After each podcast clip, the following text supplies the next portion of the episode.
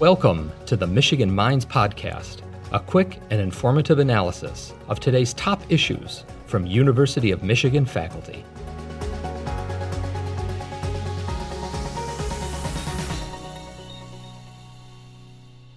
Thank you so much for joining Michigan Minds today. I'm very excited to speak with you and learn from you. Can you please introduce yourself and share a little bit about your role at the University of Michigan? Yeah, so I'm Robert Manduca, and I'm an assistant professor of sociology here at the University of Michigan. And in what areas does your research focus? My research focuses a, a, lot of it at least focuses on questions related to economic inequality. So you know we know that if you look at the distribution of income or the distribution of wealth in the united states and in many other countries there's been a concentration of of resources at the top of the distribution so among the very rich. And in my research i ask you know what is what are some of the consequences of that concentration for different aspects of life in the united states? So how does the the the fact that a you know larger and larger share of of income, for instance, is ending up in a smaller set of hands at the very top. Um, what does that mean for for other aspects of American life? And so, you know, what does that mean in terms of things like economic mobility? How is that affecting different regions of the country? Um, how does that affect uh, inequality between different racial or ethnic groups? These sorts of consequences of of the rise in income inequality overall. That's really interesting. Uh, can you share how you conduct that research, what processes or projects do you use to explore income inequality?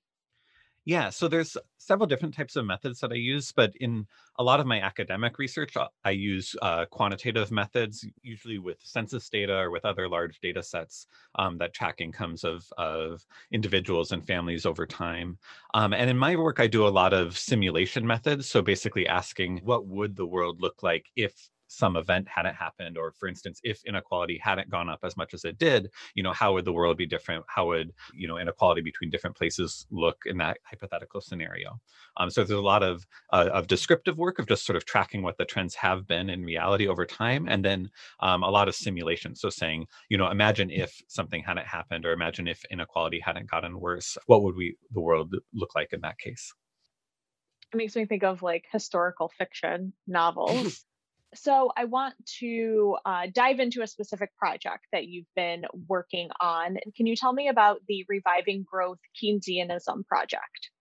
Yeah, so this is a project that I've been doing for um, about a year now, um, and it's kind of at the intersection of academic research and policy um, and also just sort of like popular understandings about the economy. And so, uh, you know, as I mentioned, one of my main interests in my academic work is the consequences of rising inequality and how does the, you know, the changing shape of the income distribution affect different aspects of of life in the United States. Um, and one of the biggest, you know, areas in which you might wonder about the consequences of inequality is you know how does this relate to economic performance overall right? So like is inequality you know to put it bluntly is it good or is it bad for the economy? Is it something that's necessary and that we have to sort of endure or is it something that's maybe even being a drag on economic growth or economic stability a problem for economic stability? Until recently and for the last like five or at least until the last five or ten years or so my sense would be, or I would say that the the common understanding, certainly within the discipline of economics, and also I think in broader um, society, is that there was sort of a trade-off between they, people would say a trade-off between um, equity and efficiency, or a trade-off between growth and equality. And there was this idea that some amount of income inequality was was necessary, or was even good for the economy, or good for economic growth, and that there was this trade-off where, you know, sure, everyone would like to have a more equal society, or many people would like to have a more equal society, but there was a, a worry that if you implemented policies to try to make our society more equal, that that would have the effect of worsening the overall economic growth rate or um, decreasing economic performance, making recessions more likely, that sort of thing. However, and so that was, I think, a, a, pretty widely held view, but it's not the only one that you can imagine holding, right? Like, you, there's a lot of reasons you can think of that actually might be bad to have too much inequality in the economy. So, for instance, if you think about people talk about supply and demand um, in economics, and if you think about the overall macroeconomic condition of the country, you know, that's determined by our total supply in the in the economy. So, how many factories do we have? how much is the economy producing but it's also determined by demand which is you know how much um, how much demand for products or how much are consumers purchasing within the economy. Um, and demand is very much influenced by the level of inequality right? Because in order to buy something i have to have enough money to purchase it. Um, and you can imagine that as resources get concentrated at the top that means that people who are lower in the income distribution are going to be able to to consume less. They won't have as much, enough money to purchase things and that might have the effect of reducing overall demand for products and goods and services in the in the economy which could could reduce economic growth or even create recessions. Um, and so this is you know sort of a conceptual reason why you might think that inequality could be problematic from a macroeconomic standpoint and it turns out, and this is where I got into uh, what's called Keynesian economics, is that it turns out that these ideas have been very widely held at different points in the past. And in particular, um, if you go back to the 1940s and 1950s, which were some of them, you know, they, they call it the post-war boom, some of the strongest economic growth that the United States has ever seen. At that time, this conception of the, the sort of demand side of the economy, the importance of making sure that everyone, that consumers have enough to buy things, have enough money to, to buy things, um, was really widespread and was very widely held held, you know, among policymakers, among economists, among uh, among business business leaders, even um, as well as among you know labor organizers. And it was just sort of, you know, back in those days, uh, there was this common understanding that in order for the economy to function, you had to have a basic level of rough economic equality. You had to have, have a fairly egalitarian income distribution because if you didn't, then you know if too much money was concentrated at the very top then there wouldn't be enough to buy to buy products to to keep the economy running um, and so that's kind of where the reviving growth keynesianism project came about was basically i was really interested in and with some collaborators um, to try to go back and and sort of understand and and re uh, revive, so to speak, um, these ideas from back in the you know in, in the mid century of sort of how how was it that people back then in this era that we now look on as like a, a period where capitalism was actually working you know relatively well incomes were going for everyone. The economy was really um, performing quite well. How was it that the, the people who were in charge of the economy back then were thinking about it, and and specifically wanting to highlight that you know this was some a time when they were very concerned about maintaining a you know an equitable income distribution because of the economic consequences of it. Um, so that's sort of how we how we got involved. And and I guess I would just say this is you know we call it Keynesian economics because uh, in reference to John Maynard Keynes, who's one of the most prominent economists of the of the 20th century or really all time. And uh, you know, he would he he a lot of the ideas that we think of um, around, around aggregate demand and economic performance are are attributed to him or were sort of first mathematized by by Keynes. So they they have um, one of the things we've discovered in the project is that they they really do have antecedents um, b- before his his work. But uh, you know what he was doing is he was looking around in the in the 1930s, in the middle of the Great Depression. He was saying, okay, why is it that we have so much unemployment? Why is the economy stalled out? And he was asking this question of, you know, is this about supplies? The problem that we have too few workers, too too few factories, not enough um, investment, or is it demand? The problem is that you know the people who are in our country don't have enough money to to purchase the products that we would be capable of making and you know, looking around during the Great Depression when there was sky high unemployment, um, he was able to say, you know, this is definitely a demand side problem. And so, you know, the the government should focus on increasing aggregate demand of, you know, making sure that there's enough money to purchase things in the economy yeah so that's sort of the, the history of the keynesian ideas and then what we're what we're specifically aiming for with with rgk that's really interesting thank you for really diving into um, what brought it about because i think it it just feeds really well into um, you know what what got you here what led you to this. Can you share anything about what you are specifically exploring through the project right now?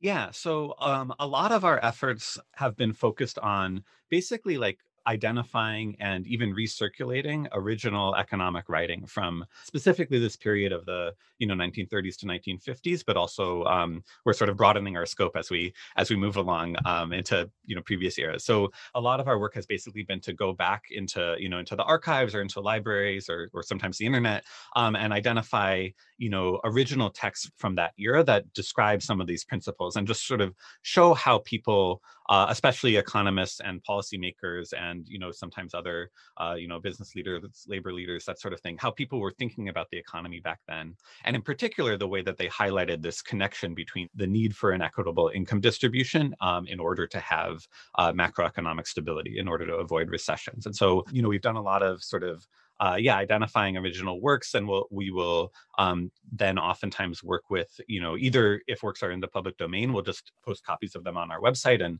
write sort of introductions that explain the context of who was this author, who were they conversing with, why were these ideas important, how were they influential in their era, um, and then we'll also in some cases be working with like descendants of the authors to to get uh, permission to repost these books or writings um, and get them back out into the, the wider world. So a lot of our efforts right now are sort of focused on you know intellectual treasure hunt of trying to find these uh, these pieces of writing from back back in the day that I think and I, I think we think on our team are, are oftentimes extremely relevant. You know, without even any translation, you can read this and be like, oh, this explains our current situation of why is it that the economy's so stagnant while also we're having you know these problems of, of rising inequality. These historical writings oftentimes are really helpful in understanding the, the, the world as it is today.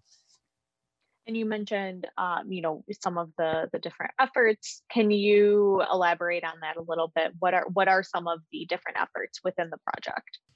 Yeah, so so one of the things that we're doing is this sort of archival work of identifying old texts. So we um, we recently republished a, a, series of books by two two authors, uh, Waddill Catchings and William Foster. These are sort of an interesting uh, pair. So they were uh, very much, I think, part of the establishment. So Catchings was actually the the head of Goldman Sachs in the 1920s. So during the Roaring 20s, he's he's basically the CEO of Goldman Sachs.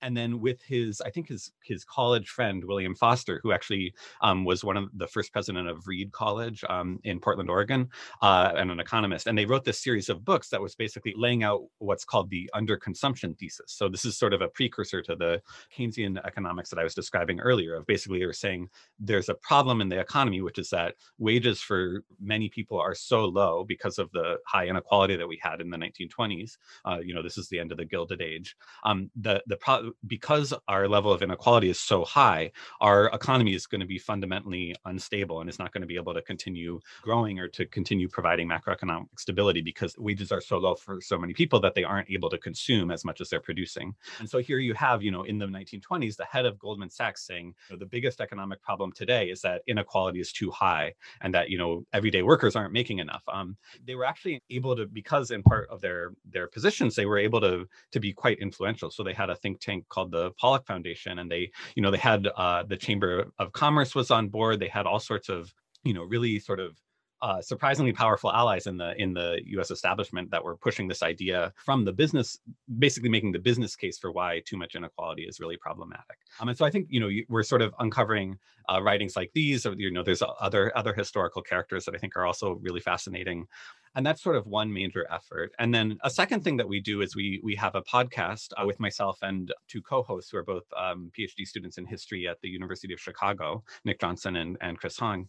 Um, and there we're we're doing we do interviews with people both with scholars of this era so people who work on intellectual history of economic thought people who study the economic history especially of the united states but also of other countries. And then we also talk to people who are working today so people from the policy world or journalists who are you know sort of trying to understand what's going on in the economy uh, at the present moment and what what the lessons might be from the past in terms of present day. So so yeah, so we're doing some you know more historical work and some more archival stuff, and then as well we're trying to stay connected to the ongoing conversation in terms of economics and policy um, now. So you've obviously been looking at so many different things throughout history as you know a part of your research and thorough examination of all of these these aspects of income inequality. So what have you found to be some of the most interesting parts? One thing that really stands out that I think we don't necessarily always appreciate is just how um, I guess I would say like innovative and progressive the US economic tradition is. And so, you know, I think it comes through in reading, you know, even, and it's not just like something that's stratified by class, right? Even people like, uh, you know, Waddill Catchings, the CEO of Goldman Sachs, have this sort of egalitarianism within them that, especially in the past era, really comes out. And so, you know, this sort of is sort of one example, but um, also another personality that we've we spend some time with and that we're hoping to republish some work from uh, in the future is Marriner Eccles, who was the uh, the chair of the Federal Reserve, so the nation's central banker, and from the 1930s all the way until the late 1940s. And you know, again, this is somebody he was a he was from Utah, he was a Westerner, um, and he was a the president of a bank uh, in the 1920s. And he, uh, you know, when the depression hit, his bank almost was was ruined by a bank run, right? He basically through force of personality and almost like charisma, like getting on top of the tables and saying like, "Your money is safe. You can leave it in the bank. Like, don't uh, you know, don't close us down." Um, he was able to to avert catastrophe for for his company, and then uh, in part prompted by that, and also through through work thoughts he was having, he sort of came to realize the importance of macroeconomic stability and the importance of the income distribution in um, shaping that. So he he then sort of internalized a lot of these ideas and went to Washington. And then you know, as as chair of the Fed, he's sometimes called like the the reinventor of the Federal Reserve, or he he did a lot of work to make the Federal Reserve into the institution that it is today, um, he was able to, to then sort of implement these ideas. And again, I think it's really interesting that, you know, again, this is a person who is a, you know, he, he's definitely a business person, but he knows that uh, there's there's this uh, need for a certain amount of, of equality or egalitarianism um, in order for the economy to function. And so I think that's one thing that I think really comes through again and again. If you look at the economic thought, sort of history of economic thought in the United States, especially until the through the, through the mid 20th century certainly fascinating. definitely, definitely a very interesting um, piece to come out of that. So, who all is involved in reviving growth Keynesianism? We've got a we've got a bit of a team. So the people who are on the podcast are myself and these two PhD students in history from from the University of Chicago, which is where I was I was based um, before I came to Michigan. Uh, they're both uh, historians of capitalism, uh, Nick Johnson and Chris Hong. And then we've also got got help from some uh, some undergraduates. So we have two UROP students who are working with us this year, uh, Sophie Stukenborg and Jackson Overpeck. So they they both uh, help us with both the archival work as well as some of the dissemination aspects. And then in the past, we've we've worked with some undergraduates at the University of Chicago as well. So we've got a got a nice team going, and and we're starting to have an alumni network. So we're we're building that up uh, little by little. Very exciting indeed. So you shared a ton of information, mm-hmm. and I want to ask you to help us boil it down. So, uh, if there's one thing that you want all listeners to take away with them from this conversation, what would it be? Yeah, that's a that's a tough one. So I think if there's one thing I I would I would say, and I guess I would also say, you know, I mean, maybe this is my professor hat, but people should do their own research and come to their own conclusions. But I think that there's a lot of evidence to, to suggest that economic inequality is not just sort of morally problematic in itself, but is also really harmful to the overall macroeconomy. So it's really harmful in terms of slower economic growth and more likelihood of recession. To me, there's this sort of, there's actually not a very strong trade-off between equality and efficiency and we should uh, you know really think about the the economic case for reducing inequality as well as the the moral case or the social case. So that's i think if i were going to pick one thing that would be the the key takeaway. I guess a sort of addendum to that would be i think that the United States and the sort of American tradition is a lot more egalitarian than people sometimes think, especially right now. And so I think there's oftentimes that people will say things like the United States is a center right country, or we're, you know, we're just more conservative, or we're we're more comfortable with inequality than other parts of the world. And I think if you actually, you know, if you look at our history, that's really uh, you can see why people say that, but I don't think it's actually super accurate. And there's a there's a really strong tradition in the United States of of egalitarianism in, in particular and so you know things about you know when you come to the united states your your parentage isn't supposed to matter as much. But also we've uh, you know the us invented the progressive income tax right? And we invented the antitrust movement. And so there's a lot there is a history of sort of using uh, using po- uh, policy to create a more egalitarian and more equal economy. And that's that's something that's that's an american tradition as well as something that we can see in other parts of the world it's a really good takeaway when it's something that's so applicable to you know current moments and what everyone's talking about and examining right now and in everyday lives. Is there anything else that you want to share? I think this is you know we've covered a lot of the a lot of the high points. You know i just in general i think there's a lot of interest now i think it's really well placed in terms of understanding you know trying to understand what's going on with the economy and why why is inequality so high? Why is economic growth not doing as well as it was in the past even before the coronavirus and then certainly certainly now? Um, and so i think you know i think that's really welcome and i think people should be uh, you know i would definitely say like you know explore you don't have to limit yourself to things that have been written in the last you know 10 or 15 years if you're trying to understand what's going on in, in the economy or the world. And there's a lot of there's a lot of insights out there to be discovered. Um, and I think, as, in particular, if you look at sort of at uh, at some of the historical writings about the economy, there's a lot to learn from those. Well, thank you so much for taking the time to join us today. This has been immensely insightful, and I'm so glad that you were able to share all this information with us. Wonderful. Thank you for having me. This has been great. Thank you for listening to the Michigan Minds Podcast, a production of the University of Michigan. Join the conversation on social media with hashtag UMichImpact.